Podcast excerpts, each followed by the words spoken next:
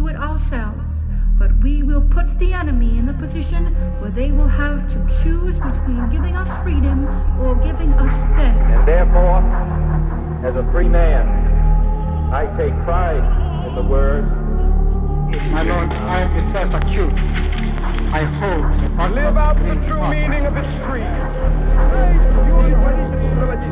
The gap between the richest ten percent and the poorest ten percent of this country has widened. And the communist world, this nation will rise up.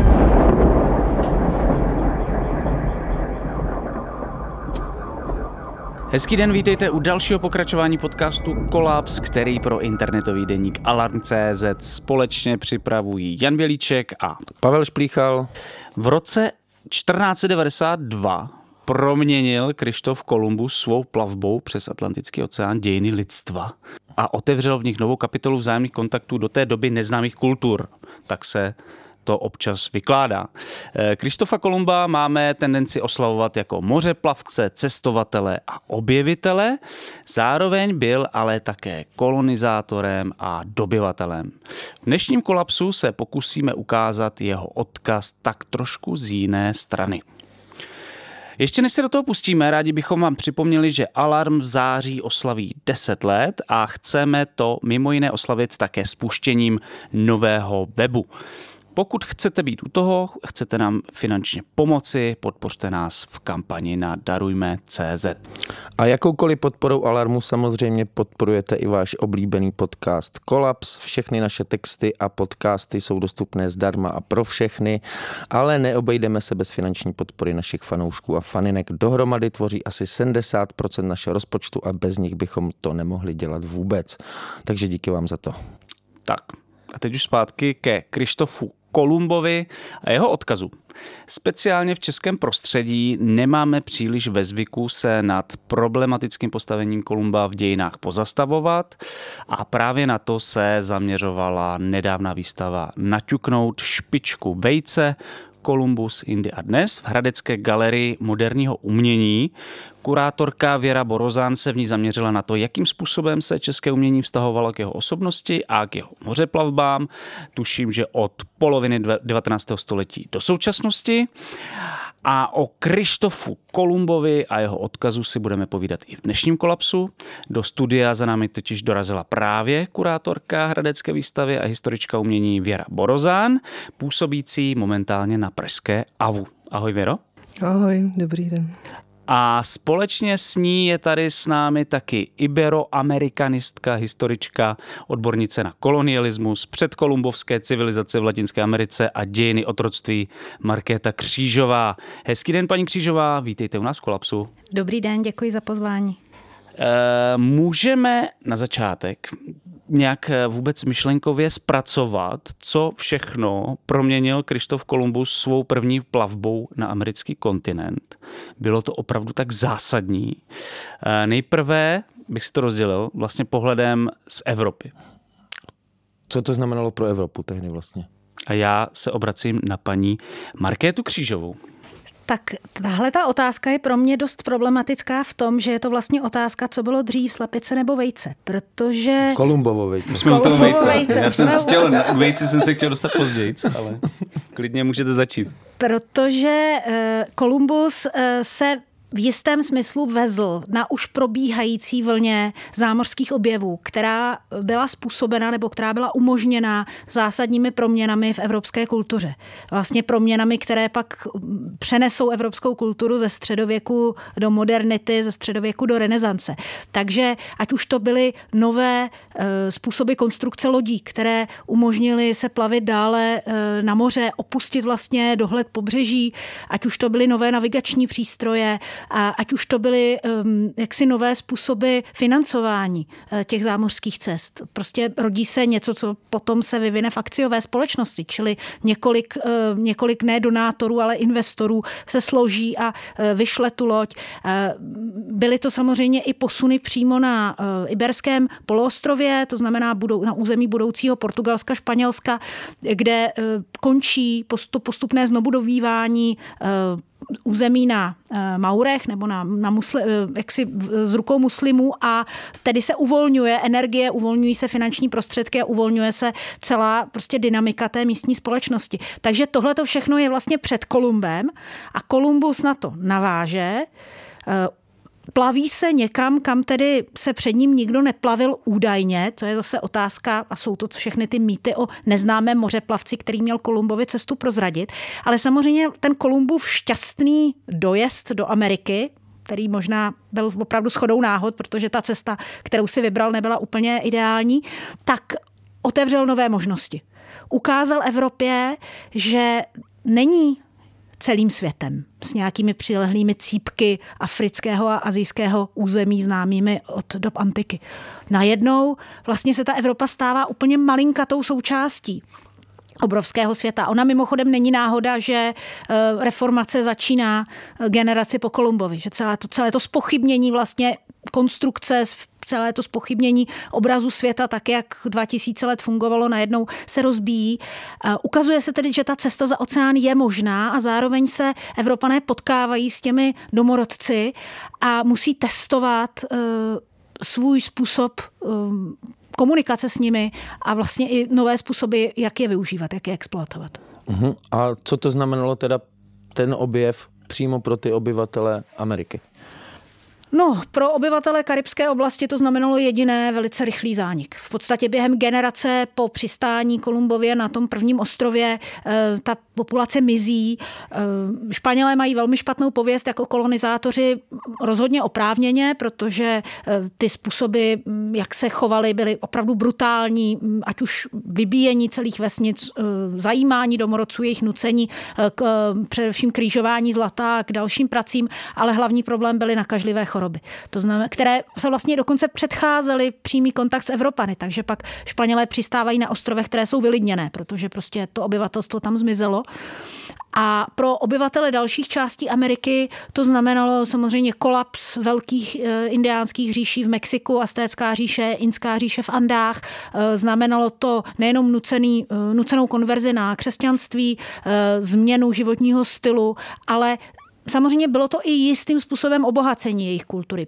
Španělé sebou přivážejí nové, dom, nová domácí zvířata, nové plodiny, nové způsoby řemeslné výroby třeba. Takže ti, řekněme ti domorodci, kteří přežili, byť v těch nových omezeních, to znamená podřízenost španělským pánům, povinnost pracovat, povinnost vyznávat křesťanství, tak jako v rámci tohohle toho nového systému vlastně mohli prospívat, mohli fungovat, řekněme klidněji, předvídatelněji, protože prostě ty nové zemědělské techniky jim třeba umožňovaly kvalitnější e, obživu, byť i teda za cenu, že třeba z dlouhodobého hlediska to pak způsobovalo erozi a další problémy, a to už je na jiné povídání. Uh, můžeme říct, jak se třeba ty cesty první kolumbovské, nebo možná i ty, můžeme si to rozdělit na ty kolumbovské první cesty a pak ty, to, co následovalo, jakým způsobem se propsaly do reality tehdejších českých zemí, jo? Nebo zemí na území dnešního Česka. Uh, pronikly aspoň v nějaké formě ty výpravy až k nám? No, určitě pronikly. Samozřejmě my máme takovou představu, že ta pozdně, novo, pozdně středověká, raně novověká společnost byla hodně do sebe uzavřená, ty jednotlivá společenství byla do sebe uzavřená, že ty informace nekolovaly tak e, rychle, ale e, do českých zemí se první zprávy o zámořských objevech vlastně před Kolumbem dostávají minimálně tedy s poselstvem krále Jiřího z Poděbrad do západní Evropy, čili už té druhé polovině patnáctého století, kdy jsou takové ty zprávy, jak ti Portugalci se plaví do, do neznámých vod a tam nacházejí území plná zlata, což je tedy ohlas portugalských výprav podél pobřeží Afriky na jih. Hmm, já jsem se chtěl zeptat, protože tohle byla cesta přes Atlantik a kam směřovaly ty, ty mořeplavby předtím?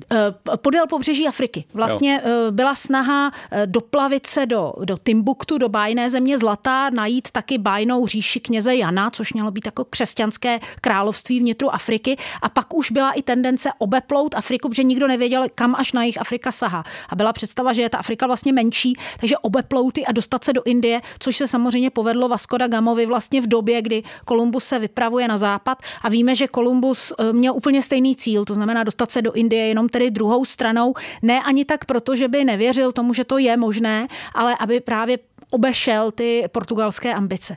Jo? Mm, mm, no a jsem do toho skočil teďka. No a ta zpráva o Kolumbově cestě první, kterou máme zaznamenanou, je těsně po roce patnáct set v, český, v českých zemích leták jistého Mikuláše Bakaláře, tiskaře snad z Plzně, který tedy takový spisek o osmi stranách doprovázený dřevorytem námořníku na lodi, což ale byl takový generický dřevoryt. On ho pak použil ještě v knižce, takovou, v takovém podobném tisku o plav, plavbě do Svaté země, takže mm-hmm. ta loď to není nutně Kolumbova loď, může to být i loď na Středozemním moři, tak tenhle tisk je zajímavý, protože je kompilát několika zdrojů. Je to jednak jsou tam informace, které byly obsažené v Kolumbově listu prvním po, po návratu z té první plavby, který pak koloval v opisech, a jednak je to, jsou to informace z letáku Ameriga Vespucciho, který je známý jako Mundus Novus, čili Nový svět, což je právě zajímavý, že Kolumbus nikdy nevěřil, notabene po té první plavbě, že by doplul někam jinam než do, do Indie. Ale Amerigo Vespucci, který teda byl, byl um, taky Ital, ale byl teda, byl teda z Florencie, tak, který byl ve portugalských službách. Tak, tak ten, ten vlastně, když se potom, potom dostává do Ameriky, tak jako mluví o tom, že, nebo píše o tom, že to prostě musí být nový svět, že ta realita je tak jiná, než ty zprávy o Asii, že prostě musí být, musí to být nový svět. A tohle, hmm. tohle byl teda ten vlastně zlom. Hmm. Čili není to hmm. vyloženě ta Kolumbova plavba, ale je to tohleto poznání, že tady jsou nějaké jiné světy, o kterých jsme doteď, teď cituji Mikuláše, nic neslýchali, neslýchali ani slyšet nemohli, o kterých nepíše Bible a přitom jsou reálné. Hmm.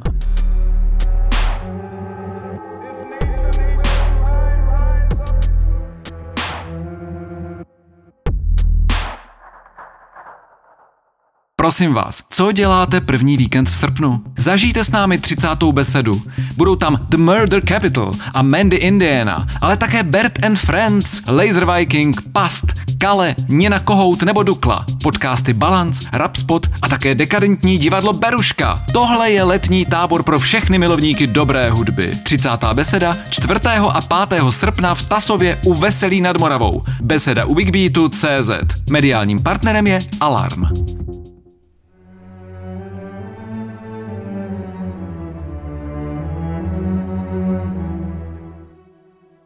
Proč se zavedlo to nový svět? Protože že se přece museli, sem tam se muselo něco nového objevit, ale tohle je teda ten nový svět, ten doopravdy nový svět. Teď vám ocituju Václava Krameria, který taky psal o Americe, teda už na konci osmnáctého století, a ten říkal, to není nový svět, protože by byl nově vzniklý, ale prostě proto, že jsme se s ním do té doby nesetkali.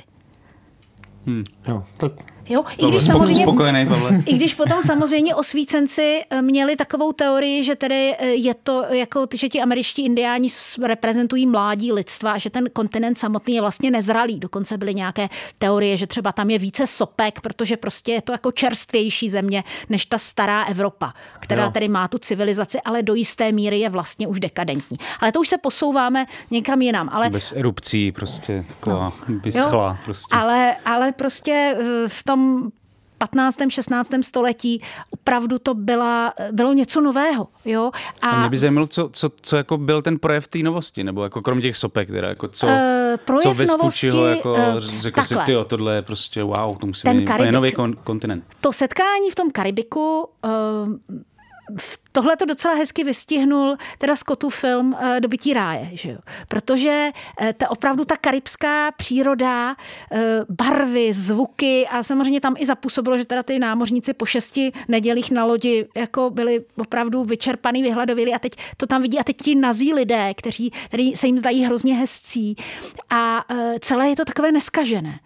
Jo, hmm. jako chybí tam vlastně ty jaksi známky evropské civilizace, ale chybí tam i jakási únava z té evropské civilizace. No, tak jsme ji tam přinesli. tak jsme no právě, že tam rovnou, že tohle uviděli a rovnou je začali mučit. Takový... No, no, no. Tak jo? Prostě... A, a vlastně podobně přemýšlí Hernán Cortés, jo, když se jaksi zastaví na vrcholcích hor, že ho překoná ten řetěz vnitrozemských hor a teď se pod ním otevře náhorní plošina a na ní leží město Tenochtitlán, aztécké hlavní město, tak on pak píše králi a píše, že vlastně to nedokáže slovy popsat. Hmm. Jo, že ta, ta realita je tak jiná, že pro ní neexistují ve španělštině slova. Takže proto taky nová. Jo? A Cortés sám teda pak v dalších dopisech je opravdu zděšen z toho, co s tím městem udělal. Hmm. Jo, takže on to udělal, ale zároveň to byl zděšen. Ano. Stejně jako oni, jim se tam hrozně líbilo, jak je to tam krásný, ale zároveň ty lidi začali v podstatě... To už, to už dělá Evropa prostě, no, oni za to nemůžou. A ta výstava v Hradeci Králové se zaměřila na to, jak s Kolumbem pracovalo české umění. A zachází podle tebe, Věro, s Kolumbem nebo s tím, s tím motivem Krištofa Kolumba české umění nějak specificky jinak než umění jinde? Mm-hmm. Uh, tak ta výstava, kromě toho, co jsi už zmínil, že se zaměřila hlavně na český kontext, a to hlavně devatenácté dvacáté století, tak tam jde trošku i hlouběji do historie. Máme tam právě už Markétou zmíněnou vlastně tu malou ilustraci toho spisu Mikuláše Bakaláře a ukazujeme tam i starší grafiky, které byly zahraniční a nachází se dneska v Národní galerii. Tam mají spoustu zobrazení Kolumba, spoustu portrétů z patnáctého, šestnáctého, sedmnáctého, osmnáctého století, takže tam je vidět i ten kontext zahraniční trochu. A ty specifika, jestli se ukazují, těžko říct. Jo. V podstatě Kolumbus, o něm toho mnoho nevíme, což určitě o tom Markéta tady bude ještě jako mluvit. Takže v podstatě sloužil jako dobrá projekční plocha. Mm. A do něj se promítají jak nějaký specifika, nějakých jako historických jako okolností zrovna jako v té době, kdy ty díla vznikají, ale zároveň i hodně individuální příběhy těch umělců, což je zajímavý, co všechno se do něj jako promítali. Mm-hmm. A my se budeme určitě hodně věnovat zejména tomu devatenáctému a dvacátému století a té reflexi Kolumba v českém umění, ale mě zajímá jako ten Kolumbus do té doby vlastně, protože i tam je takovej ten, já nevím, jestli to intuitivně vnímají lidi stejně jak já, paní profesorka určitě ne, protože o tom ví spousty věcí, ale že třeba u nás je takový to Jiří z Poděbrad, že to je takový ten středověk, ještě takový ten trochu pohádkovej, divnej, starý středověk, a přitom na tom třeba v tom Portugalsku nebo v té Itálii už to působí vlastně ta doba tak jakoby nověji, že dělají ty zámořské objevy a tak. Tak jak se to, jestli se to propisovalo, že, že tam byl jako rozdíl v nějaké jako by te, jakoby době, že, že ta doba ještě byla jiná v Česku v té době? Já bych řekla, že do toho devatenáctého století zkrátka nemáme ani moc nějakých příkladů. Jo, že to prostě tady lidi ne, nezajímalo, že se nedokázali. Konkrétně jeho jako postava minimálně určitě. Možná zámořský objevy nějakým způsobem se různě jako propisují, mm-hmm. ale i Kolumbus minimálně. No a proč jsi Věra vlastně vybrala pro tu výstavu právě Krištofa Kolumba? Jako, mm-hmm. Protože s tou dekolonizací se prostě někde začít musí, nebo v tom byl ještě nějaký jiný záměr? Mm-hmm. Určitě kvůli dekolonizaci, což jsou vlastně nějaké jako diskuze, když to omezíme na to jako pole umění a nějakou akademickou sféru, kde se posledních pár let tyhle ty diskuze vedou minimálně i v českém prostředí, tak to hrálo nějakou roli. A taky vlastně, když jsem se zaměstnala v té galerii moderního umění v Hradci Králové, tak jsem vymyslela takový cyklus výstav, který se jmenuje Spamovat kánon. A procházela jsem ty sbírky a chtěla jsem prostě přijít... Spamovat kánon. OK. Já jsem se jenom, jestli jsem špatně neslyšel. Je to super název, to je super název. A zajímalo mě prostě jako konstruování kánonu dějin umění samozřejmě a ukázat ho skrze vlastně nějaký jako díla, který se nachází v konkrétní galerii, a tam jsem vlastně našla portrét Kolumba od Brožíka a pak jsem si zjistila víc, jako k čemu ta studie jako je a jak vypadal ten původní obraz a že ten obraz vlastně se pak stal předlohou pro známku, která vyšla v Americe, že ho zakoupili v Metropolitním muzeu v New Yorku, že zkrátka to je nějaký jako, jako hodně zajímavý příběh, mm. který posouvá ty český dějiny umění do nějakého globálního vlastně jako kontextu. A pak jsem zjistila, že těch Kolumbů dalších v tom devatenáctém století bylo víc a přišlo mi to, že vlastně jednak Kolumbus je jako symbolicky spojovaný se začátkem kolonizace, jednak si žije nějaký svůj samostatný život, protože někdy je odpojený od ní, k tomu se ještě jako dostaneme, že je taková jako zásadní figura těch světových jako dějin, do kterých si promítáme jako hmm. mnoho věcí. A uh, přišlo mi, že vlastně tím, že se tam spojí to staré umění a současný, že tam bude, dojde k nějaké jako historizaci, jako poukázání na nějakou kontinuitu, že ta současná diskuze o té dekolonizaci bude nějak líp jako ukotvená, bude nějak líp srozumitelná, a chtěla jsem, aby ta výstava měla jako velký edukační potenciál, takže se tam spolupracovalo na různých programech edukačních od základních škol přes střední, až jsme měli vymýšlet i s History Labem nějaký vlastně jako cvičení na to, které by jako byly spojené skutečně s tou jako edukací. A přišlo mi, že zkrátka to má tenhle ten jako potenciál dobrý, zrovna tohle téma. Publikum na to? Když říkal, edu, má to vzdělává eduka... se nadšeně. Jaký máš, re, jaký, máš, jaký máš feedback a reakce? Uh, feedback mám docela jako dobrý, že vlastně většinou, když jsem dělala nějaké jako výstavy současného umění, tak takhle masivní feedback jsem neměla. To takže... super, jo, jo. To je super. Myslím, tak možná že... jsi to vzala tím správným koncem. A co, co se teda stalo v tom devatenáctém století, že najednou začal i to české umění nebo Čechy, Češky obecně ten Kolumbus zajímat? Mhm. A, tak já se zaměřím na umění, nebo chceme nejdřív nějaký myslím, jako intro obecný? Takže umění a pak bude realita. Ne, ale... ne, ne, takhle ne. Pavle, to je super propojené nádobí. To... Díky, Ondřej. A, tak v tom umění je zajímavý, že vlastně se to dostává hlavně v té druhé polovině toho devatenáctého století jako do českého kontextu a začíná to, nebo takový jako nejslavnější Kolumbus v devatenáctém století v Čechách je obraz od Christiana Rubena, který zobrazuje jako Kolumba na palubě lodi, jak spatří teda ten nový kontinent a kolem něj jsou ty jako námořníci, který tam jako tak jako zběsile gestikulujou, hodně emocí se tam zobrazuje a Christian Ruben vlastně byl ředitel Pražské akademie výtvarných umění a byl německý ředitel, byl povolán vlastně jako z Německa, aby tady řídil akademii výtvarných umění. A V U. Přesně tak. tu, tak. Tam, kde seš teďka ty. Přesně tak. Tvoje alma mater. Přesně tak. A vlastně tímhletím obrazem jsem dostal do českého prostředí diskuzi, která probíhala v Německu, protože hodně se v Německu zobrazoval v té době Kolumbus.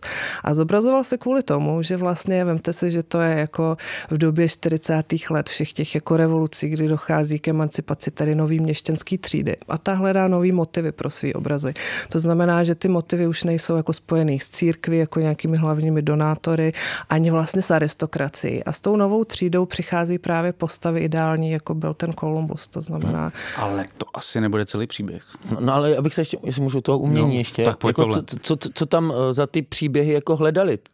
Pro, proč, jako, proč ten Kolumbus zajímal a co si do něj, mm-hmm. co byla ta projekce? Tak bylo zajímavé, že ten Kolumbus měl taky takovou pověst, že bojoval s tou církví, že jo? Mm. Jo, jo, proti, jo, kulatá země a tak. Byl to vlastně plebejec. Je to plebejec, přesně tak, je to plebejec. A, a měl no. problém i vlastně se šlechtou. Že? Nejenom, tak, nejenom tož se Čechům hodilo do krámu. Ale i těm Němcům. I těm Němcům, i těm Čechům. Taky, Čechům no. Prostě ty nový buržoazní třídě. Zkrátka no. nebyl spojený s aristokracií, nebyl taky, s církví, no. bo, přesně tak. No. Bojoval proti tomu a navíc byl geniální muž, objevitel. Že jo? Jo. Prostě symbol nějaký jako modernity nový. Jako která... nová doba. Prostě. Je to prostě tak? Nějaká hodnota, kterou spojuješ asi teda ne se šlech... s náboženstvím ani s tou šlechtou. Ale je to tak si za čtyři sta po tři sta letech si na něj vzpomeneš, že vlastně.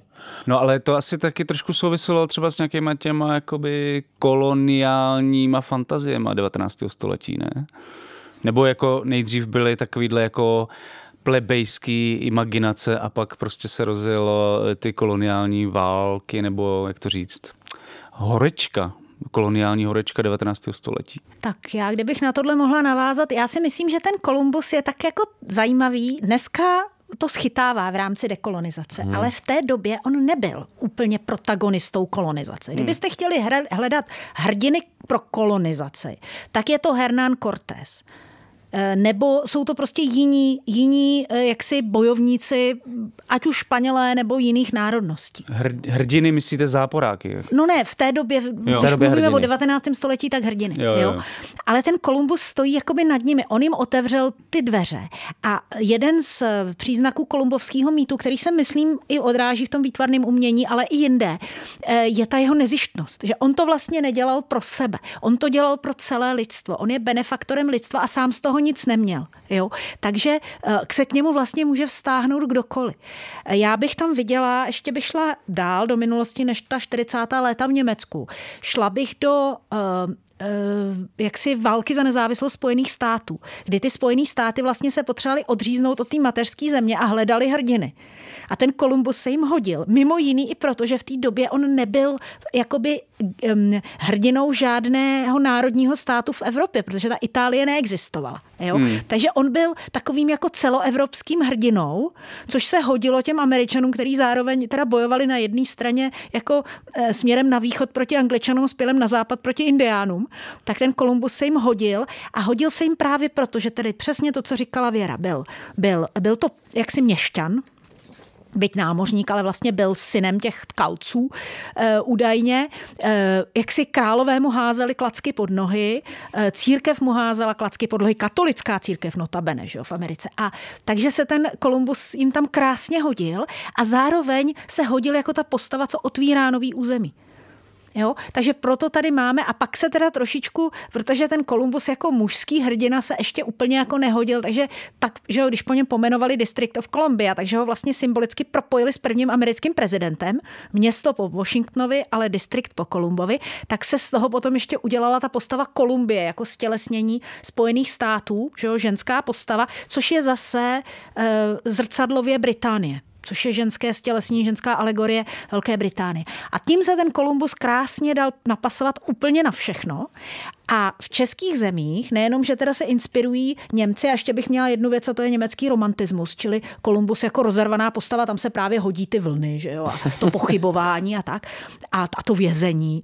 A, a, ale ti Češi, tím, že Češi strašně obdivují Spojené státy americké, tak přes ty Spojené státy vlastně získají i tu, i tu vášeň pro Kolumba. Jo? No a v devatenáctém století e, v, e, ten Kolumbus v českém prostředí prostě e, vystupuje často hodně v takových jako mravoučných textech, které jsou určené mládeži, kde je jedním z hrdinů k následování a je tam nádherně doblba opakovaná formulka. Prostě Kolumbus, když byl malý chlapec, tak pilně chodil do školy a učil se, aby mohl tedy pak číst tou oblohu a pracovat s těmi přístroji a malovat mapy. A podívejte se, kam to dotáhla. A vy, děti, když budete pilně chodit do školy, tak to taky někam dotáhnete. Jo? No, tak... no, jak to bylo ale před tím devatenáctým stoletím? On jakoby neexistoval pro většinu společnosti, nebo ten jeho mýtus prostě tak trošku zanikl, nebo jaký měl status? Kolumbus nikdy neměl mýtus, tam musíme si vzít, v... teďka jdu úplně, zase v čase skočím, úplně až do doby, kdy ještě Kolumbus byl naživu. Mhm. Ještě předtím, než se vypravil na cestu. A mimochodem to je strašně důležitý moment, který je právě zachycen na tom Brožíkově obraze. Protože ten Brožíkův obraz, na rozdíl od Rubéna a od těch všech ostatních, kteří tedy Kolumba stylizují, buď to na uh, palubě lodi v rozbouřeném moři, anebo na dohled od té pláže s palmami, tak Brožík má, zachycuje úplně jiný moment. A zlé jazyky říkají, že, to, že prostě testoval nějaký jako, jaksi postavy, který předtím už využil v Husovi před koncilem Kostnickým, protože ta, ta, ta jaksi kompozice je stejná, ale, nebo podobná, ale to, to bude vědět Věra. Ale jde o to, že to je moment, kdy král Ferdinand podepisuje Kolumbovi privilegium plavice za moře. Ale co bylo v tom privilegiu? To byly takzvané kapitulace ze Santa Fe. A tam Kolumbus... Kolumbovi je přislíbena, obr, jsou přislíbena obrovská privilegia, pokud se skutečně do té Asie dostane. Titul admirála moře oceánského, titul místo krále, pětina z kořisti, což je stejný podíl, jako dostala královská koruna. Hmm. Jo? Jsou, a samozřejmě, tohle bylo, prosím vás, zvykem už e, při dobývání území na Maurech, protože aby někdo riskoval krk ve válkách z Maury, tak musel mít dopředu slíbeno. A oni do toho šli ti španělští a portugalští, jaksi idalgové, ti, ti bojovníci, ti rytíři, do toho šli za vlastní peníze. Jenom s tím, že jim bude přislíbená kořist, pokud uspějou. Takže oni byli velmi motivováni, aby uspěli. A podobně potom ty zámořské výpravy byly dělané tak, že se vlastně si to financovali, buď to teda ti kapitáni sami, anebo nějaká ta akciovka, která stála za nimi, ale s tím, že zisk, pokud nějaký bude, se pak rozdělí tak, že ten kapitán, který riskuje svůj život, dostane minimálně stejně jako ty, co do toho dávají jenom svoje peníze. No a Kolumbus hmm. uspěl. Jenže problém byl, že Kolumbus byl zjevně, aspoň to, co o tom víme, lepší e, mořeplavec než e, kolonizátor nebo než prostě správce toho dobytého území. Takže nejenom, že se proti němu velice brzo začali bouřit ti španělští osadníci, že si e, rozhádal své příznivce u dvora, že samozřejmě ti indiáni vymírají, byť za to asi úplně nemůže, protože ty nakažlivý nemoci, ale prostě je to fiasko za fiaskem. A španělský královský dvůr přemýšlí, jak se z té smlouvy vyzout a jak tu smlouvu nedodržet. A rozhodne se, že to udělá tak, že zpochybní Kolumbovo prvenství v objevování Ameriky. Což je vlastně ten mýtus o, o jaksi neznámém mořeplavci, který na smrtelné posteli má tomu Kolumbovi prozradit, kam se má plavit. A není náhoda, že se tyhle ty mýty prostě začínají objevovat ve chvíli, kdy Kolumbus je pak přivezen zpátky z, z Ameriky jaksi v, v nemilosti a je postupně zbaven všech těch privilegií. A vlastně ve španělském prostředí je ten jeho mýtus cíleně potlačován na úkor právě Hernána Cortése a dalších velkých objevitelů vlastně toho, té americké pevniny. Jo? A díky tomu on vlastně nám moc nefiguruje v nějakých historických textech. Jo? A v českém prostředí občas se objeví, ale vlastně první, kdo ho jako vytáhne na světlo, je ten už citovaný Kramerius. A právě pro Krameria už ten Kolumbus je tím protagonistou moderní doby. Mm-hmm. Takže do osmnáctého století v podstatě. A plus teda sam, jako a vlastně osvícenci si ho vemou díky tomu, že tam je ten mýtus, který je taky nesmyslný, že jako Kolumbus jediný věřil, že země je kulatá a všichni ty jeho zpátečnický protivníci pořád věřili, že je to placka. Jo? Což samozřejmě není pravda. Jo? Celá debata byla jenom o tom, celé to slavné hádání e, s Kolumbem bylo o tom, jak, jak ta koule je veliká. A v tomhle Kolumbus byl ten, kdo neměl pravdu. Jo, hmm. Protože on prostě podcenil, výrazně podcenil dobu, která, kterou by mu to trvalo se do té Asie dostat. A to měl štěstí, že teda narazil na tu Ameriku uprostřed, jinak by prostě se tam nedostal nikdy. Já ještě teda, vy, vy jste říkala, že uh, on byl, a pak už se dostaneme zase do toho devatenáctého století, ale že on nějakým způsobem, že, že, on byl odděl, že, že on byl oddělený, oddělený od, to, od té kolonizace samotné, že byl hlavně mořeplavec a tak, ale to mě právě zajímá, jak přece on se nedá úplně oddělit od té kolonizace jako takové, nebo jak funguje v tom, já, já nechci ho připoutat, asi, že to byl zlej kolonizátor. Jak to vypadalo ty, ty mořeplavy? Ale jaký no. byl ten kontext těch objevů a vš- no, toho to biznesu? Totiž, to je totiž taky problém, protože on byl italský mořeplavec, ale byl pověřen, aby realizoval španělskou kolonizaci, což bylo něco jiného. Italové, podobně jako Portugalci v Africe, vlastně nekolonizovali. To znamená, neobsazovali území a nezbavovali místní vládce pravomocí. Co dělali bylo, že zakládali obchodní stanice se svolením těch místních vládců a tam obchodovali a vyměňovali. Jo? Ale Portugalci, i když měli základny po celém africkém pobřeží, tak vlastně do vnitrozemí se nikdy nedostali. I třeba ten obchod s otroky realizovali vlastně tak, že od místních vládců nakupovali otroky, kterým přiváželi až na to pobřeží. Sami nikdy nedělali průzkumné výpravy. Ale Španělé na to šli jinak. Po té zkušenosti s válkami s Maury, oni opravdu chtěli obsazovat území a chtěli tam zakládat města a tak dále. A ten, tyhle ty dva styly kolonizace se vlastně střetly a Kolumbus byl víceméně proti své vůli. Kolumbovi bylo úplně jedno, že třeba čemu věří ti indiáni. Jo, on samozřejmě potřeboval určitou ochranu katolické církve, ale vlastně by mu bylo úplně jedno, kdyby ti místní obyvatelé dále jako praktikovali eh, pohanské rituály, pokud by mu nosili to zlato a tak dále na výměnu. Jo, zatímco Španělé nejenom, že teda to území chtěli obsadit a chtěli ty indiány donutit, aby jim sloužili, ale zároveň je obraceli na víru a nutili je se oblékat a já nevím, co ještě. Jo. A v tomhle tom vlastně Kolumbus tomu nějakou dobu bránil, což potom třeba ve dvacátém století zase v úplně jiném kontextu v socialistickém dekolonizačním diskurzu bylo interpretováno, jakože on vlastně se dokonce té kolonizaci bránil. Tak, tak, ale což taky asi teda nebude úplně pravda. On byl prostě utilitární. No a, a tohle to vlastně těm španělským jaksi prominentům vadilo a to byl jeden z důvodů těch sporů. Jo, že když, když teče zlato, nebo když no, nosí to zlato, tak, tak si dělejte, co chcete.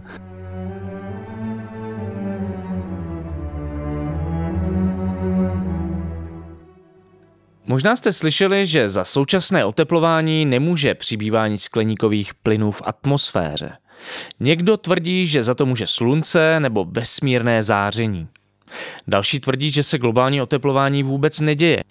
Naprostá většina klimatologických výzkumů ale už dlouho tvrdí, že dochází ke klimatickým změnám, které má na svědomí lidská aktivita. Sociologický výzkum a investigativní projekty v posledních letech ukazují, že tato situace není náhodná.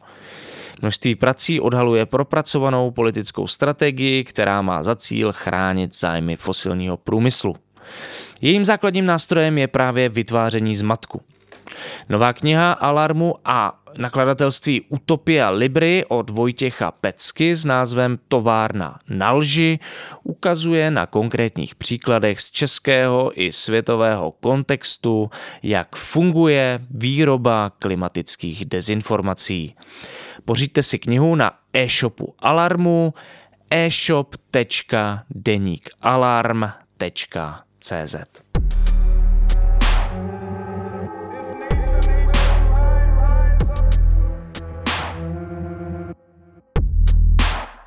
Mě baví tady ta jakoby demytizace ty historické postavy, nebo jak to říct, Krištofa Kolumba.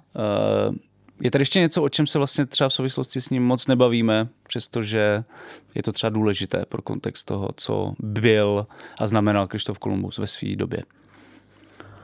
Tak ono je těžké, o čem se bavíme, nebavíme, protože my vlastně o tom Kolumbovi vůbec nic nevíme. Všechno, jo. co si myslíme, že a o něm víme... A už dlouho se o něm bavíme, na to, že o něm nic nevíme. Všechno, co si myslíme, že o něm víme, je vlastně ten nános. My se pořád bavíme o obrazu Kolumba, my se vlastně nebavíme o... Protože jako víme, že existoval, to je poměrně jaksi uh, známo. Otázka je, jestli byl přímo z Janova. Jestli byl přímo z Janova nebo z nějaké vesnice kolem. Uh, rozhodně jako třeba nestudoval na té univerzitě, což se jako běžně o něm říká. Vlastně neznáme jeho osudy do těch posledních let, co přišel do Španělska, nebo teda do, do Kastílie a začal, že Španělsko v té době neexistovalo. A byla, byly, bylo několik království, z nichž dvě byla spojena personální unii, že jo, královny Izabely Kastilské a Ferdinanda Aragonského. Ale tak jako my vlastně nevíme úplně, co dělal, nevíme, kam se plavil. Předpokládáme, že se plavil jako v portugalských službách na nějakých otrokářských lodích. Předpokládáme, že jel na Majorku. Možná se plavil do Irska, do Galway a tam tenkrát moře vyplavilo nějaký mrtvý eskimáky v kajakách, takže je možný, že prostě o tomhletom se dověděl. Jo? V, tý, v té Skandinávii vlastně kolovaly mýty o tom, že na západě je země z trošku jiných důvodů, že vlastně nějaký druh mořských ptáků odlétá vždycky na západ a vrací se s mláďaty, takže se předpokládalo, že tam prostě jsou nějaká místa, kde ty ptáci můžou hnízdit. Jo? Dost velká, aby se uživili. Takže možná, ale to nevíme. Nevíme vlastně, jak byl ženat, jestli byl vůbec. Víme, že splodil dva syny, aspoň dva syny, jo? Protože ty ho přežili a soudili se. Jo? Nevíme, kde leží jeho ostatky, ale víme, že se několik zemí zemí jaksi svářelo a až diplomaticky velmi tvrdě o to, co si myslí, že jsou jeho ostatky. Jo? Čili i ty Kolumbovy zbytky se vlastně mohly stát od devatenáctého století prostě nástrojem nějakého soupeření. A každý si ho jako nastrkuje před sebe a no, jako je tady, byly tady snahy o jeho svatořečení, což jako v roz, rozdmíchali Italové ve Spojených státech velmi utilitárně proto, aby jaksi v tom těch protestantských Spojených státech a s, se stigmatem jaksi chudých přistěhovalců a mafiánů ze sebe jakoby smyli tuhletu, tuhle, tuhletu jaksi pohanu a měli nějakého prvního Američana vlastně pořádného jako Kolumba. Jo. Takže Kolumbus je prostě ne, jaksi nekonečný, nekonečná vrstva nátěrů pozdějších a zatím jsem se nebyla schopná prohrabat a nikdo se nedokáže prohrabat až k tomu jádru, protože prostě nejsou prameny. Pro historičku, hmm. jako jsem já, prostě já se nemám o co opřít, protože ty prameny nejsou a ty, co jsou, jsou sporné. Údajné Kolumbovy deníky byly přepsány jeho synem a následně přepracovány Dominikánem Bartolomé de las Casas, který tvrdí, že toto jsou skutečná slova admirálova.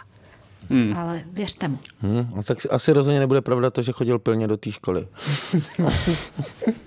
A co ten název výstavy Naťuknout špičku vejce?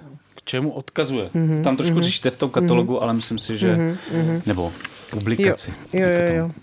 Ten název vlastně odkazuje k takovému apokryfnímu jako příběhu, který ale zároveň jakoby nebyl původně spojovaný s Kolumbem, což je taky zajímavý. On se objevuje v takových slavných životopisech umělců Georgea Vasariho, kterýho jsme se vždycky učili jako na dějinách umění, který sepsal takovou jako knihu slavných životů různých jako renesančních umělců.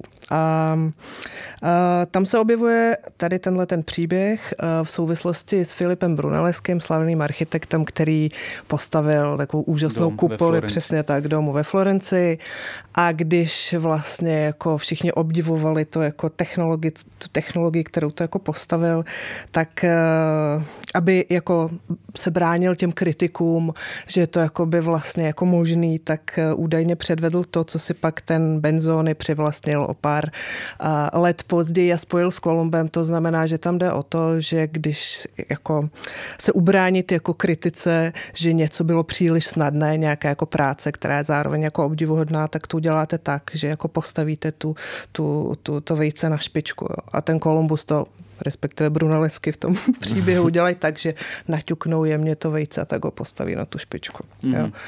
A tady to zároveň má odkazovat, je to taková jako metafora, která odkazuje zároveň, jsem se s tím potkala v takových v pár textech, kdy se uvažuje o tom, že vlastně v té době renesance humanismu je, kdy se jako zase ten svět nějak staví kolem toho člověka, dostává se do jeho centra člověk, potlačuje se tam ten Bůh, tak vlastně tohleto jako gesto narušení něčeho organického, což je zároveň jako archetyp nějaký jako světa a života, je jako zároveň narušen, jo? Že to je nějaký jako takovýhle jako silný gesto, mm. jo? Který odkazuje k nějakému jako posunu přemýšlení vlastně, kdy ta země se stává nějakou akavejce, se stává nějakou jako pasivní hmotou, kterou je třeba ovládat. No a potom, tak to bylo to devatenácté století, kdy si ho teda nějaká ta nastupují, té nastupující třídě, jako by buržoaznice vlastně hodila ta figura. A jak, jaký jsou další osudy vlastně toho, jakoby řekněme, mýtu kolumbovského, jako vytrácí se to, nebo se naopak jako posiluje?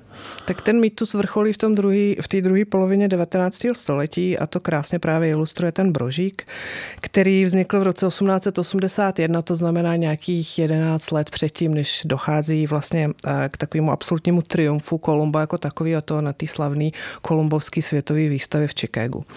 No a... Tam je taky vejce. Tam je taky vejce, Tesla ho udělal. Tam už nebylo třeba naťuknout, tam se to otočí samo v tom elektromagnetickém poli. Hmm, tam jsme vyhráli. Takže tam právě ta věda už přesně, jo. ta věda už je taková neviditelná, jo, už jo. nemusíme rozbíjet to vejce.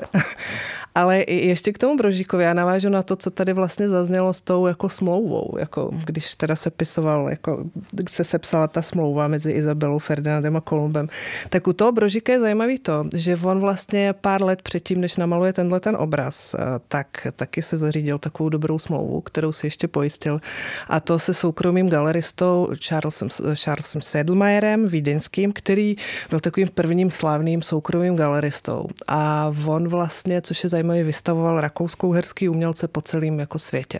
Bylo jich jako pár, jeden z Polska, jeden z Maďarska, jeden z Čech, z těch Čech to byl Brožík.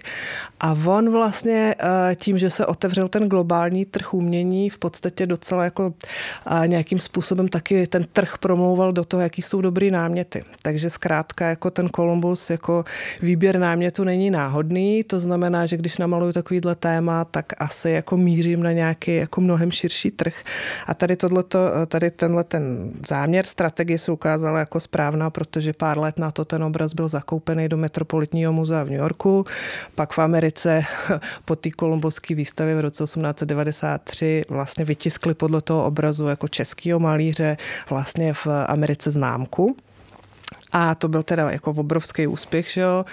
A vlastně se tady krásně na tomhletom jako příběhu ukazuje jako vznik nějakých jako nových jako institucí, jako je soukromý galerista, globální trh s uměním a taky vlastně jako ten Brožík a potom se i další ty umělci, kteří jakoby patřili do té Sedlmayerovy stáje, jako řešili to svoje vlastní postavení k tomu jako galeristovi. Docela jako zajímavě. On si to Brožík pojistil tím, že si vzal jako jeho dceru, tak aby ta smlouva byla dobře jako pojištěná. Takže to byl taky takový jako podnikatelský vlastně jako záměr svým způsobem. A zajímavý hrozně jsou ty kritiky toho obrazu. Jak se o tom obrazu mluvilo v Čechách a jak se o tom obrazu mluvilo ve Francii, tam, kde ho poprvé vystavil na salonu umění. A to je zajímavý, protože vlastně jako v ty, na tom salonu v Paříži se to jako odsuzovalo, že je to takový jako moc hnědý v nánosech a jako asfaltu a takový příliš historizující, když to v Čechách se to naopak jako odsuzovalo. oceňovalo.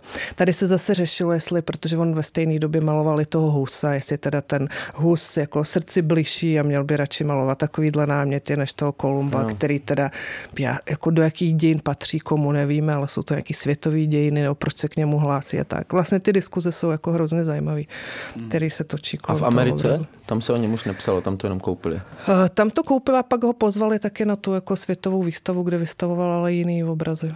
V rámci nějakého uh, rakousko-uherského pavilonu. Wow. Hmm. No a co umění třeba dva, ranýho dvacátého no, století? Jak se to vyvíjelo dál potom tady? No spíš jako ta první polovina teďka mě zajímá, protože po té druhé polovině jo, to, je jasný, co se, jo, co se, co se bude, tak dít. bude dít.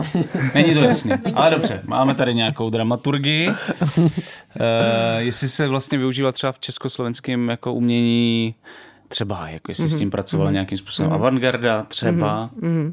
i kriticky, mm-hmm. nebo jakkoliv. Uh, A součástí vlastně výstavy byly i, byla i poezie. V té poezii třeba avantgardní se hodně objevuje to téma Kolumba, Nezval, Seifert. My jsme tam vlastně... Nezvala bych typoval, tak? No. V té abecidě je to C jako Columbus, Kolumbus, C tam je. A um, zajímavé je, že třeba máme tam krásnou jako báseň Konstantina Bíbla. Tu poezii vlastně se mnou vybírala Františka Šormová, která...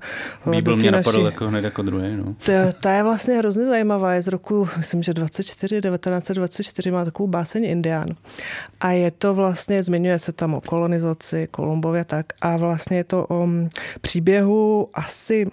je taková jako teorie na to, že, že, že to odkazuje ke konkrétní postavě Indiána, který údajně vlastně uváděl hosty do Louvru. A hmm. je to v té jako knize těch pioreckých, se to tam uvádí. A hmm. vlastně on zajímavě tam jakoby popisuje v podstatě jako ten příběh týhletý jako postavy, která se dostala do toho našeho kontextu a zároveň takových jako dělníků, který ho, jako, který ho míjejí na tom jako korzu. Café Louvre. Café Louvre, ne, ano. Ne v Paříži. Jo, okay. Já jsem si říkal, to ne, pardon, díky, že jsi to doplnil. Ne, pohodě, pohodě. To je ještě no, zajímavější před, ano, právě. Před Café Louvre. No a míjejí ho takový jako dva dělníci, který vlastně jako na to jako všechno, co se je vyexploatovalo, taky nemají stejně jako on. Takže tam vlastně poukazuje na ty jako, na ty jako momenty toho vykořisťování jako z kolonií a toho jako interního vykořisťování, mm-hmm. že tam dochází k takovým jako silnému momentu jako solidarity mezi těmi dělníky a tím původním obyvatelem. Jako, mm-hmm. že to je taková vlastně třídní kritika imperialismu, kolonialismu. Také no. intersekci. To taky. no, to, to taky. A, a ještě vlastně... nějaký takový podobný příklady. Jo, ty to právě to nás, to tady v této... To naše posluchače bude bavit určitě. Jo, jo, to je super. Je to právě jako z této meziválečné doby. Pak je skvělý příklad je Helena Bochořáková Dittrichová, což byla jedna z prvních tří absolventek pražské á vé ú žena, protože ženy mohly začít studovat až po roce devatenáct osmnáct na vysokých školách uměleckých, takže ona je jedna z prvních tří absolventek a poté, co dodělala tu školu, tak vlastně cestovala hodně, dostala se do Ameriky a udělala skvělý cyklus grafik, jako kdy tam viděla, jak tam ty původní obyvatelé jako žijou a doprovodila ho vlastním jako textem. Ta publikace vyšla, myslím, že v roce třicet čtyři nebo šest. Jmenuje se to Indiáni, uh, uh, Indiáni jindy a dnes. A vlastně je to taková, takový jako komiks. Jsou to jenom jako grafiky s úvodním krátkým jako textem a krásně tam ukazuje vlastně to dobytí z té perspektivy těch původních obyvatel. Mm-hmm. Že vlastně vidíme, co ty Indiáni dělají předtím, pak se tam najednou objeví taková zlověstná loď s nějakými divnými lidmi, kteří se dívají hodně přísně a začne tam vlastně ten první brutální kontakt se rozvíjet dál. Takže vlastně je to takový jako vzácný jako příklad toho, jako, toho momentu, toho prvního kontaktu, ale z pohledu těch jako původních obyvatel. A ona je zajímavá taky tím, že teda patří vůbec jako obecně jako k pionýrkám tohohle jako žánru, toho jako grafický, grafického románu vlastně.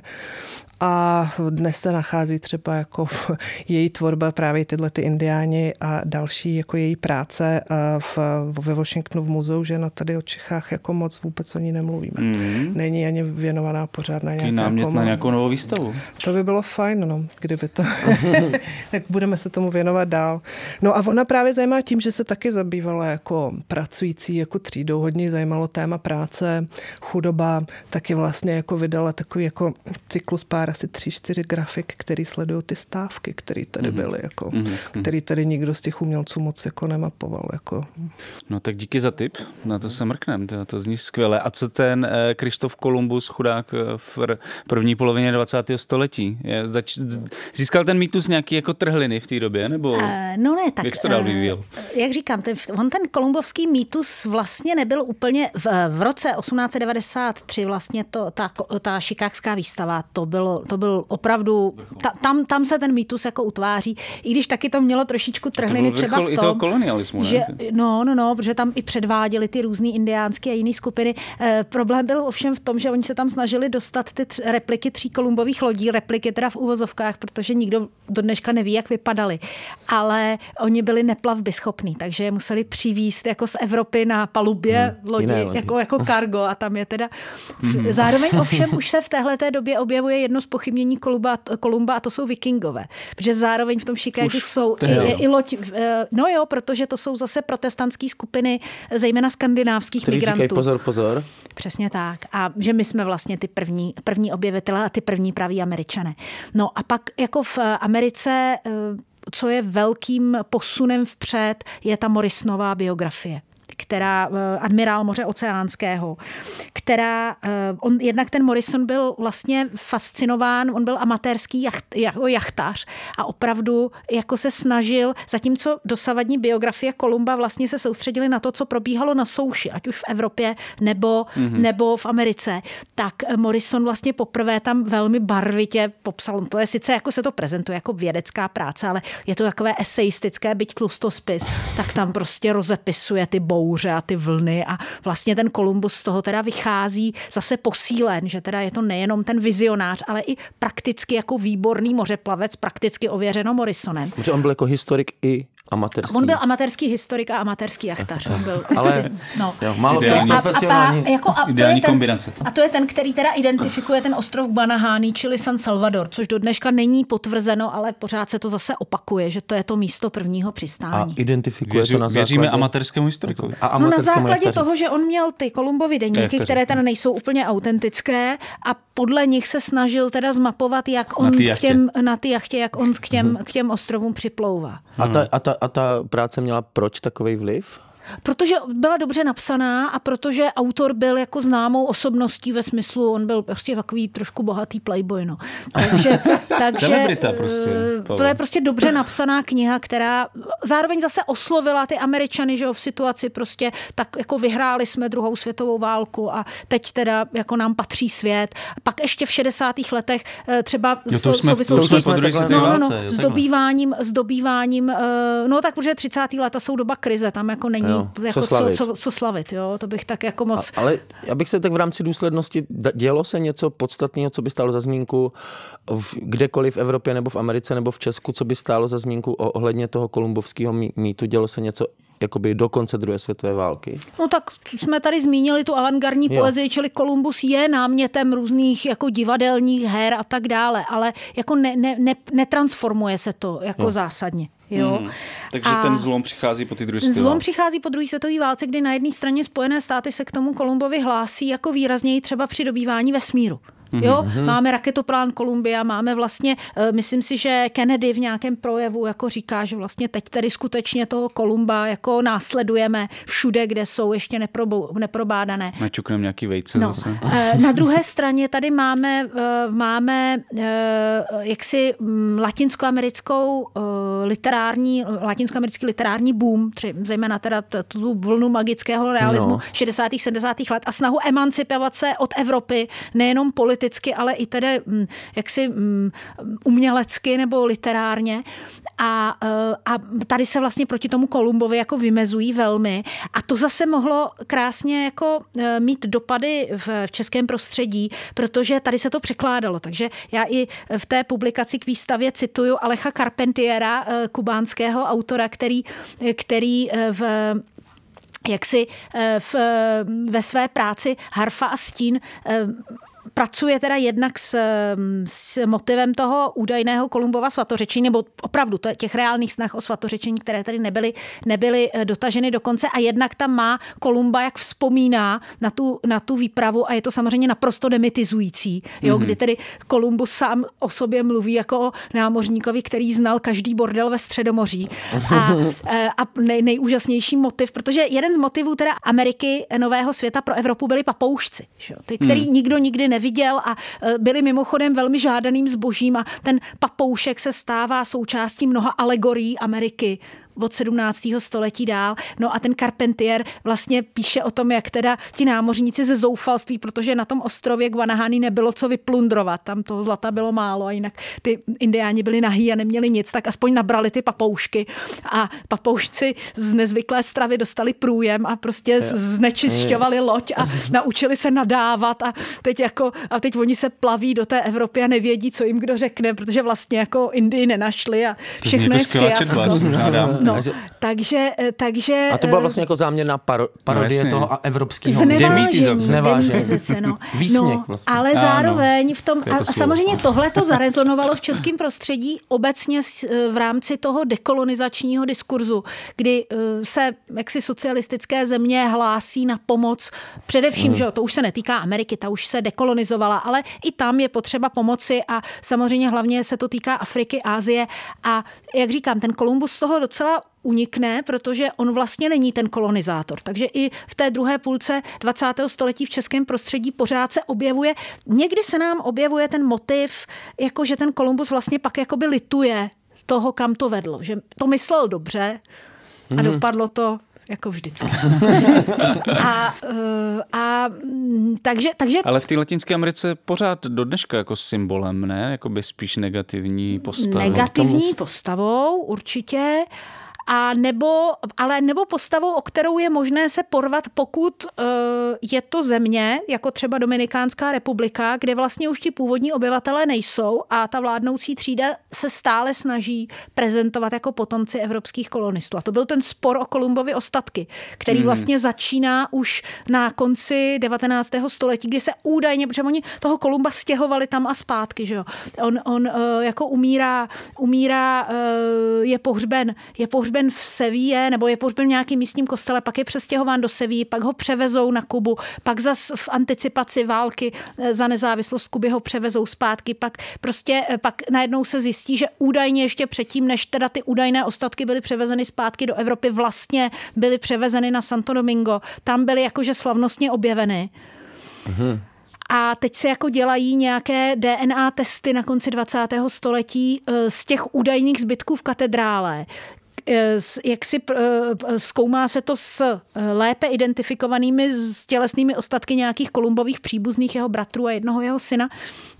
A jako prý snad v té sevijské katedrále nějaké ty kosti by snad tomu Kolumbovi mohly patřit, ale zároveň ti Dominikánci, kteří mu postavili obrovské mauzoleum, opravdu neuvěřitelné monstrum architektonické, kde tedy jako důstojný stánek, tak to odmítli, to, tu D N A analýzu s tím, že už nebudou ty kosti dále jako zneklidňovat, a, a že, že prostě a tím, tím to nechali tu otázku otevřenou. Jo. Mhm. Uh, takže jinak jako samozřejmě Kolumbus, Kolumbus uh, na jedné straně je slaveno, slavena ta plavba nebo výročí té plavby a toho přistání jako den rasy, že jo, Dia de la Raza už po většinu dvacátého století, ale teď už se od toho jaksi ustupuje a místo toho se připomínají jiné momenty. Samozřejmě od roku dva tisíce dvacet v rámci především teda Black Lives Matter protestu a dalších, jako i Kolumbus uh, a jeho pomníky to schytával velmi. A, ale zase jako neschytává to tolik jako třeba ti místní dobyvatele. Jako ti, kteří, protože ty pomníky Kolumbovi jsou skoro všude, protože si tím samozřejmě ti Španělé a potom i ty nové elity v devatenáctém století si tím nějak legitimizovali tu svou pozici. Ale, ale vždycky na tom, jako vždycky první na ráně byl vlastně ten, který reálně to území podrobil. Ať už Cortés, jo. nebo třeba Kevadov, Kolumbie a tak dále.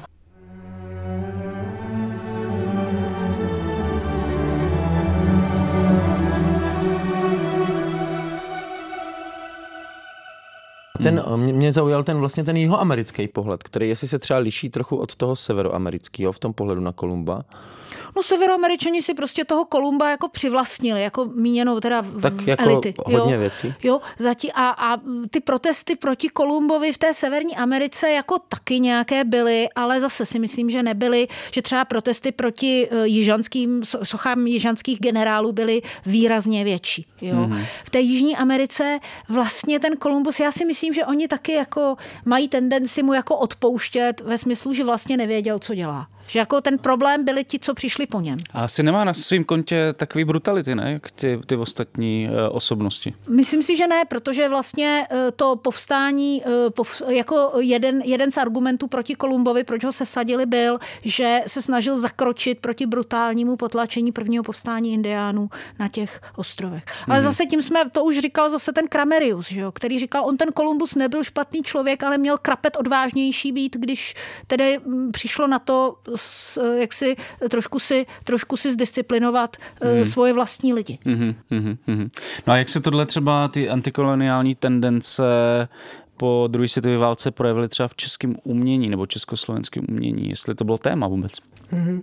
V tom umění tam máme minimálně jako příkladů, ale já jsem tam se snažila vlastně třeba ukázat, jak se to měnilo v školství, takže jsem si nechala dohledat jako spousty učebnic, no. Rešerše velký v pedagogickém muzeu a tam ukazujeme vlastně na těch učebnicích už od devatenáctého století postupně, jak se jako vypráví ten příběh o objevení Ameriky, respektive ta doktrína objevu, jak jako se podávala a tam opravdu vidíte najednou po té druhé světové válce jako obrovský zlom v tom příběhu. Jako no, antiamerikanismus. Prostě. Ano, ano.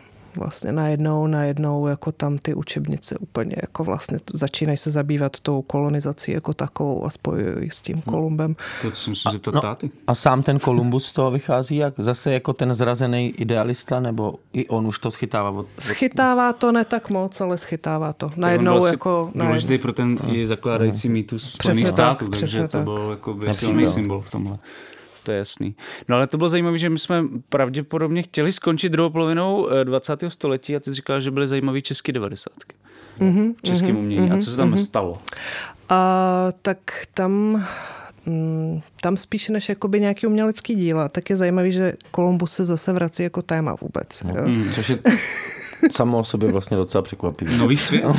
Ano, ale nový svět. Komunismu je to tak, přesně tak. Ano, přesně tak, zase Roknula. Se ty dějiny spojují s těma světovýma zajímavý. No.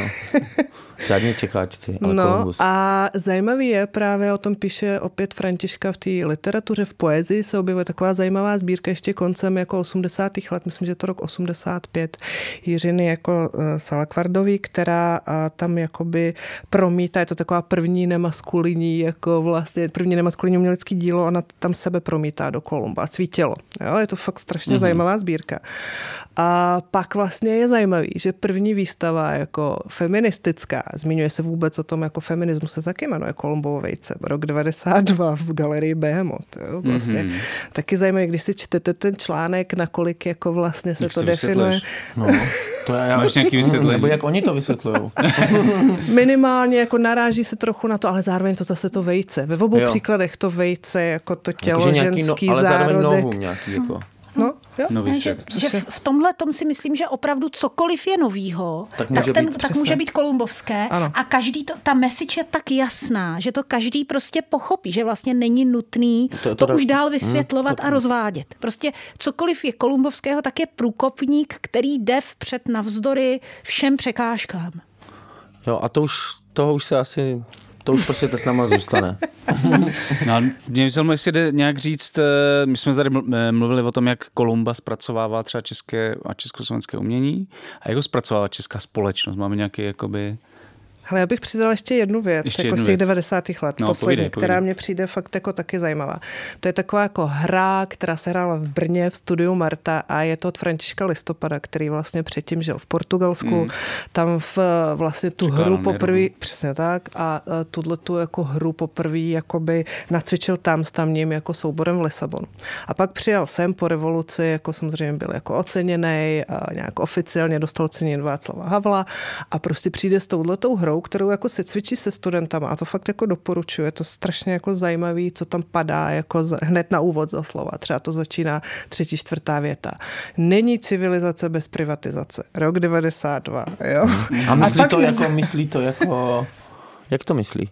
No, tak jako, jak to myslí? Není civilizace bez privatizace, vztah k té půdě, jako už v té době a v těch Čechách, protože to končí, jako zase ta hra končí postavou, jako kdy tam prostě takovou jako totální šarádou a, a na jevišti se objeví jako postava Buffalo Billa, který ale Buffalo Billa jako supermarket Billa, aha, který Buffalo vstupuje Billa na trh. Jo.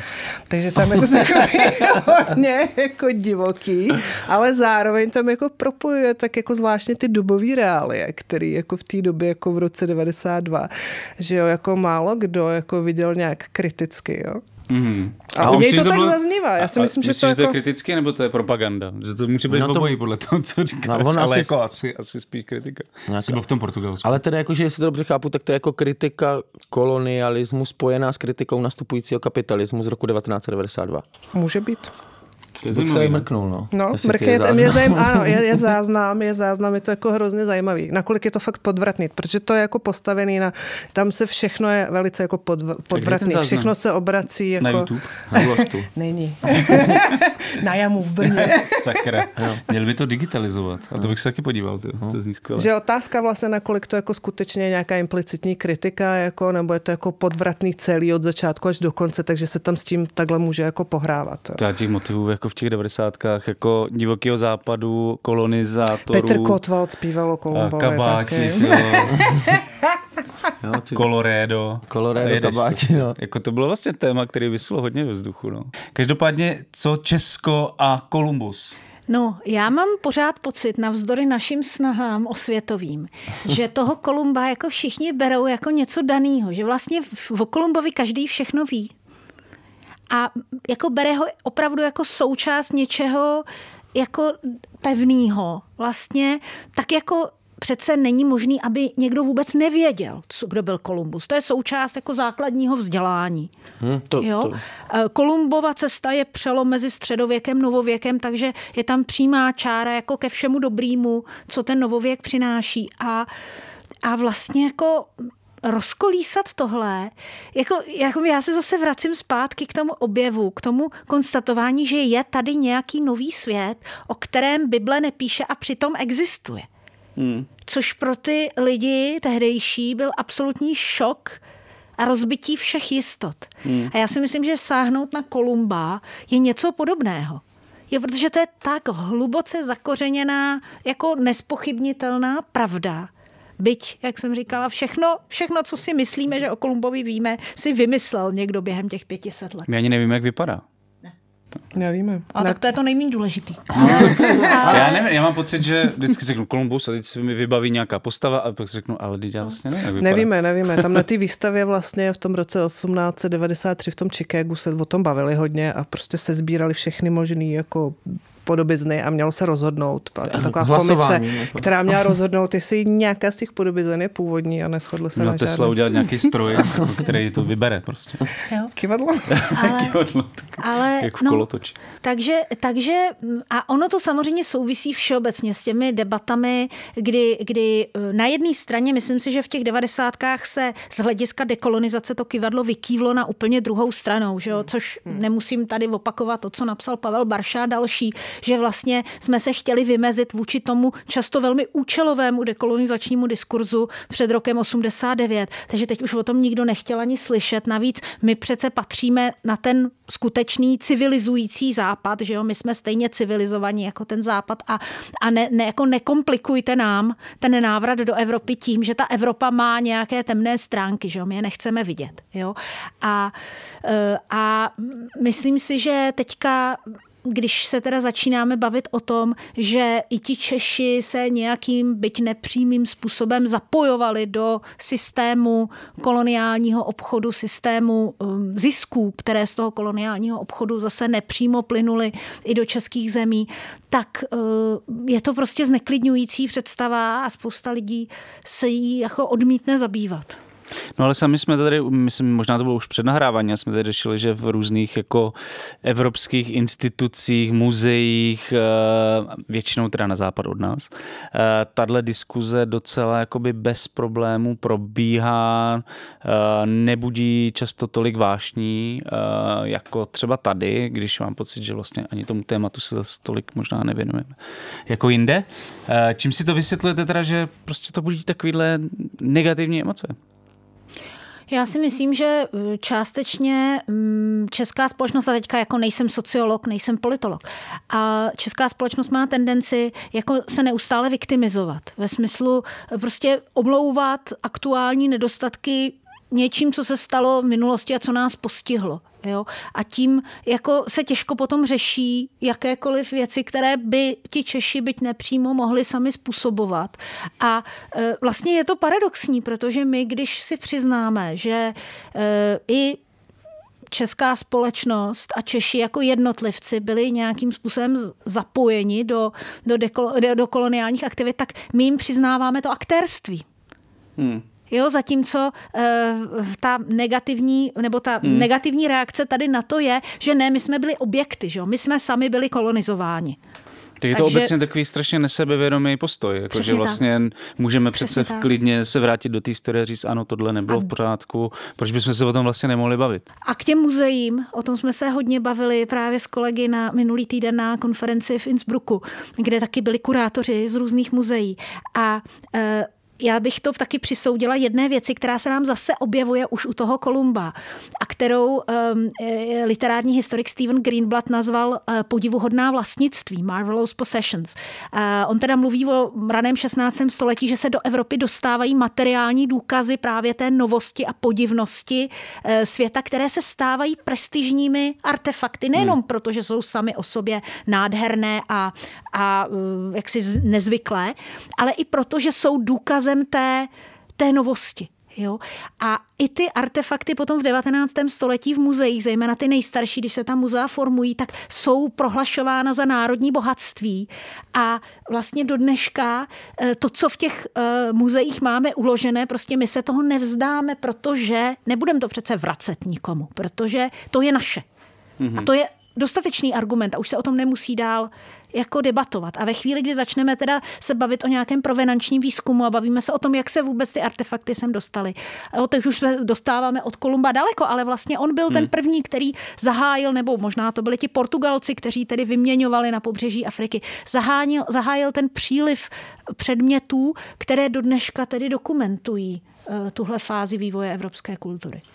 No, tak jako vracení těchto artefaktů jedna věc, ale často budí vážně i jako pouhej popis jako té cesty, nebo to, že třeba se tady ocitli hodně podivným způsobem ty artefakty. Jo. To, to mě na tom fascinuje, že ani o tomhle nejsme schopní se nějak normálně bavit. Já ještě, už, už se chýlíme, ale mě hrozně zaujalo, co jste říkala ještě před natáčením a chtěl jsem to dopřát i posluchačstvu. A to vy jste říkala, že ty cesty vlastně podobných výprav, jako byla ta Kolumbova, jako by se tehdy hrozně vyplácely ekonomicky, tak jestli byste mohla říct, proč to bylo tak výhodný, protože mě to vlastně, že to bylo vlastně hrozně drahý, ale zároveň jim se to vyplatilo prostě obrovským způsobem takovýhle cesty vlastně Takhle, financovat. Vyplatili se, vyplatili se, protože se, pokud se vrátili, což spousta výprav se nevrátila a skoro o nich nevíme. Vyplatilo se to právě proto, že takhle, komu se vyplatili? Že jo. Já jsem říkala, že tam vlastně vznikají první akciovky, to znamená skládají se, skládají se um, bohatí, bohatí investoři, kteří tedy zaplatí náklady a přicházejí dobrodruzi, kteří se budou té výpravy účastnit. A oni se té výpravy účastní bez nároku na mzdu. Oni prostě, uh, ale za podíl ze zisku, pokud ta výprava uspěje. To znamená, oni jsou velmi motivováni se snažit a samozřejmě pokud třeba uh, investují nejenom svou osobu, ale přivedou koně, tak pak ten podíl na zisku je o to větší. Čili ty vstupní náklady jsou vlastně minimalizovány tady tím způsobem. A samozřejmě, co se přiváží z toho zámoří, pokud jde o výpravy do Asie, tak tam je to jasné, to je to koření, které opravdu při... To je Koření je ideální artefakt, protože pokud je dobře uskladněno, tak se vám neskazí ani několik let, teda plavbě ho nepoškodí, je lehoučké, ale jako rozprodávalo se se ziskem. Takže když si vezmete Magallančovu cestu kolem světa, že, kterou Magellan sám nepřežil, z těch pěti lodí se vrátí jediná a z toho, co přiveze, se nejenom zaplatí náklady a domluvený podíl na zisku těm investorům, ale vyplatí se i všem vdovám a sirotkům po těch námořnicích, co to nepřežili, prostě nějaké základní odškodné. Jo? Z té Ameriky ze začátku se toho tolik nevyplácí, protože z toho zlata tam zas není tolik. Pak se začne vyplácet vlastně vozit naopak do Ameriky evropské zboží a tam ho teda na místě směňovat za... za um, zlato, stříbro a další věci, právě ty papoušci se opravdu, jako to byl docela jako lukrativní obchod s papoušky po celé Evropě, ty byly jako vyhledávaní zejména na šlechtických dvorech. No a pak se velice brzo v té Americe začíná pěstovat cukrová třtina. A ta zase ten cukr je vlastně lehoučký a v téhle té době jsme opravdu v době, kdy ten cukr se platí stejně jako to koření.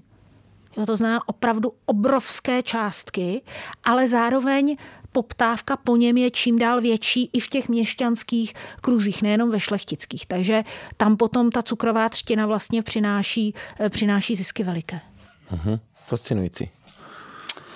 Ještě nějaká otázka, Pavle? No, nic, já, my, jsme si, my jsme se totiž o cukru nám paní profesorka vyprávila i minule. No, tak já jsem si to oblouk. hodně zapamatoval, ale to jenom doporučím ten předchozí rozhovor. Uh, sedmý díl Kolapsu vůbec uh, s Markétou Křížovou z roku dva tisíce dvacet a tohle je sto druhý díl Kolapsu. Takže to byl taky takový oblouk. Ano, taková nostalgie už. To už radši, už radši už končíme. O Krištofu Kolumbovi, kolonialismu a dekolonizaci jsme si v dnešním díle podcastu Kolaps povídali hned se dvěma skvělými hostkami. Tou první byla historička umění Věra Borozán, která byla kurátorkou nedávné výstavy Naťuknout špičku vejce: Kolumbus jindy a dnes v Hradecké galerii moderního umění. A druhou byla historička, iberoamerikanistka Markéta Křížová z Filozofické fakulty Univerzity Karlovy. Oběma vám děkujeme za to, že jste dnes dorazili za námi do Kolapsu a doufám, že se brzy zase uvidíme. Díky. Taky děkujeme za pozvání. Díky a nashledanou. Nashledanou. To už je z dnešního Kolapsu skoro všechno. Ještě než se definitivně rozloučíme, tak bych vám rád připomenul, že Kolaps vzniká jen díky podpoře našich posluchačů a posluchaček. Jestli nás chcete podpořit, můžete to udělat třeba v aktuální kampani Podpořte vznik nového webu. Případně zajděte do sekce Podpořte alarm na našich stránkách, kde najdete vš- veškeré informace k tomu, jak se stát pravidelným přispěvatelem nebo přispěvatelkou. A samozřejmě jako vždy děkujeme moc všem, kteří mezi podporovatele či podporovatelky Alarmu a tím pádem i Kolapsu už patří. Jste nejlepší a bez vás bychom nemohli dělat vůbec nic. Díky, díky, díky, díky. Pište nám názory, návrhy a podněty na e-mail kolaps zavináč deník alarm tečka cz nebo nám napište na našich sociálních sítích. Jste skvělí, moc krát vám děkujeme a, a budeme se těšit zase příště, protože to už je z dnešního Kolapsu úplně všechno. Z pražského studia Mistr Bomba se loučí Jan Bělíček a Pavel Šplíchal. Budeme se těšit zase na další pokračování. Čau. Čest.